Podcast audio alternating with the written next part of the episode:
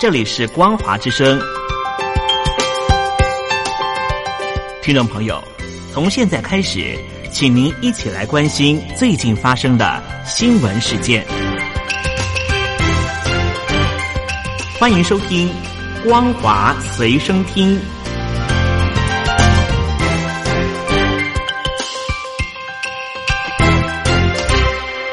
听众朋友您好，欢迎收听光华随身听，我是黄轩。今天是中华民国一百零九年十一月二十三号，星期一，带大家来关心重要的新闻讯息。中共党内派系白热化，相关劣行陆续曝光。有媒体报道，中共领导人习近平从十八大上台到今天，提拔大批旧部，其中枝江新军人数最多，先后安插两名心腹担任中纪委，调查周永康、孙政才等重案，假打贪之名排除异己。报道指出。从二零零二年开始，习近平曾主政浙江省五年。二零一二年起，安插北京市委书记蔡奇、重庆市委书记陈敏尔以及港澳办公室主任夏宝龙等旧部，甚至二零零七年曾经专程返回浙江，督促该省委书记赵洪柱重用枝江新军。赵洪柱在周永康以及令计划以及孙政才等档案当中几乎无一不语。根据报道，习近平另一个浙江旧部徐令义也曾经参与对孙政才的要案调查。习近平任的浙江省委书记期间，徐令义帮习近平代笔或润饰上百篇的《枝江新语》，大力向中共中央吹嘘习近平的浙江新政。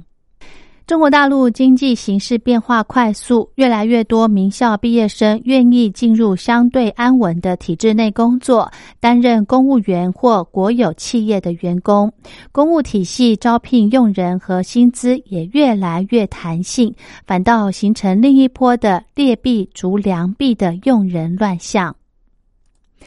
中国大陆房市过热，引发炒作乱象，已经沦为横跨多省的经济弊端。根据路媒报道，各省市政府纷纷祭出各式管制措施，企图掩饰施政无能，却暴露了大陆官方刻意打压市场秩序、异行混乱，甚至导致黑市交易走向地下化，贪腐歪风依旧猖獗。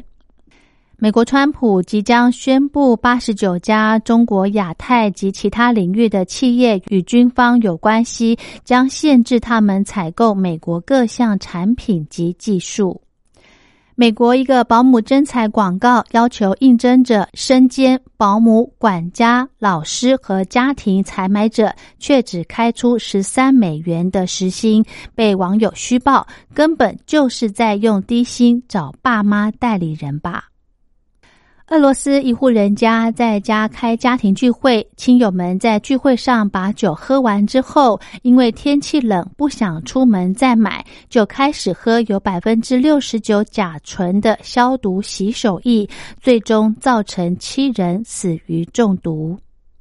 尽管川普总统迟迟不愿承认败选，总统当选人拜登现正为新政府上台做积极的准备。内定白宫幕僚长科林恩二十二号表示，拜登二十四号将宣布首批阁魁人选，明年一月二十号的就职典礼则因为疫情考量而将缩小规模。根据多家的媒体在二十二号晚间的报道。奥巴马任内的副国务卿、拜登竞选团队外交顾问布林肯渴望出任国务卿。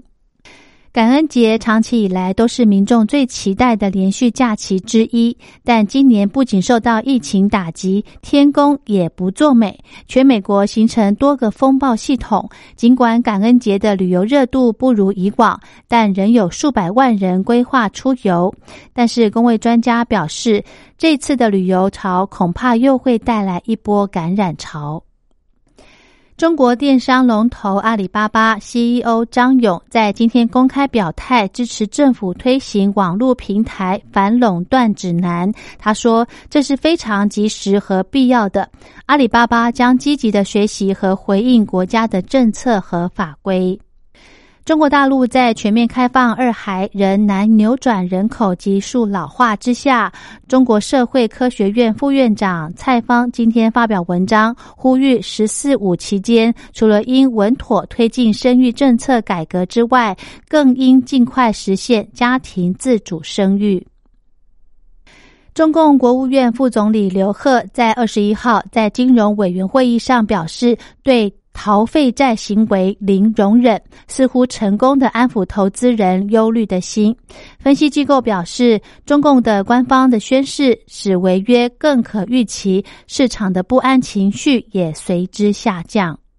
香港众志前秘书长、前主席林朗彦和成员周婷今天在法庭承认善获他人参加未经批准集结等罪，法官宣布下月二号判刑。个人还押监房看管。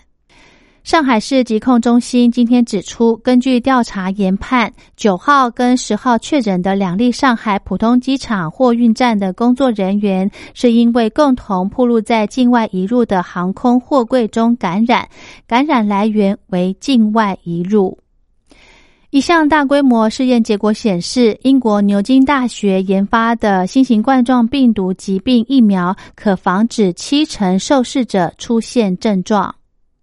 日本境内新型冠状病毒疾病疫情延烧，东京都今天新增了三百一十四例确诊病例，创周一新高纪录。岩手县今天新增疫情爆发以来首例的死亡病例，另外也新增了四人确诊。全球研发 COVID-19 疫苗频频传出好消息，各国对于接下来的疫苗接种计划也各有规划。美国跟德国预计最快下个月开始接种，西班牙则是预计在明年一月份展开接种。美国总统川普竞选阵营今天宣布与律师鲍尔分道扬镳。鲍尔在上周记者会上宣称，选举投票系统有问题，将数百万张原本投给川普的票转给民主党总统候选人拜登，但是他没有提供证据。日本境内新型冠状病毒疫情延烧，但是民众在三天连假期间依然按既定的行程出游，各主要观光景点迎接大批游客。相较去年同期，造访京都岚山人潮甚至还成长了百分之六十四。印度卫生与家庭福利部部长瓦德汉昨天以视讯对美国医学机构发表演说时指出，印度本土研发的新冠肺炎疫苗将在一两个月内完成，明年七月前将有二点五亿人接种疫苗。泰国今年掀起学运浪潮，年轻一代怒吼出对现状和威权的质疑，不止对政治体制不满的大学生上街抗议，对教育体制不满的高中生也走上街头，要挑战校园内各种不合理的规矩。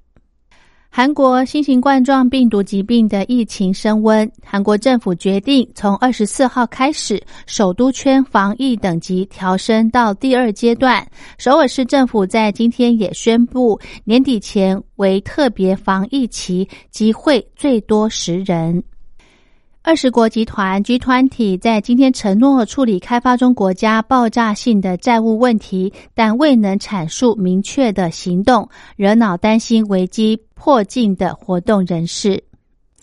被认为是美国拜登政府国务卿热门人选的民主党籍参议员克里斯·昆斯接受媒体专访时表示，他希望美国民主、共和两党能够形成一个要赢过中国的具体政策。昆斯这番宣誓显示，即使未来拜登政府上台，对中方应该还是会采取竞争策略。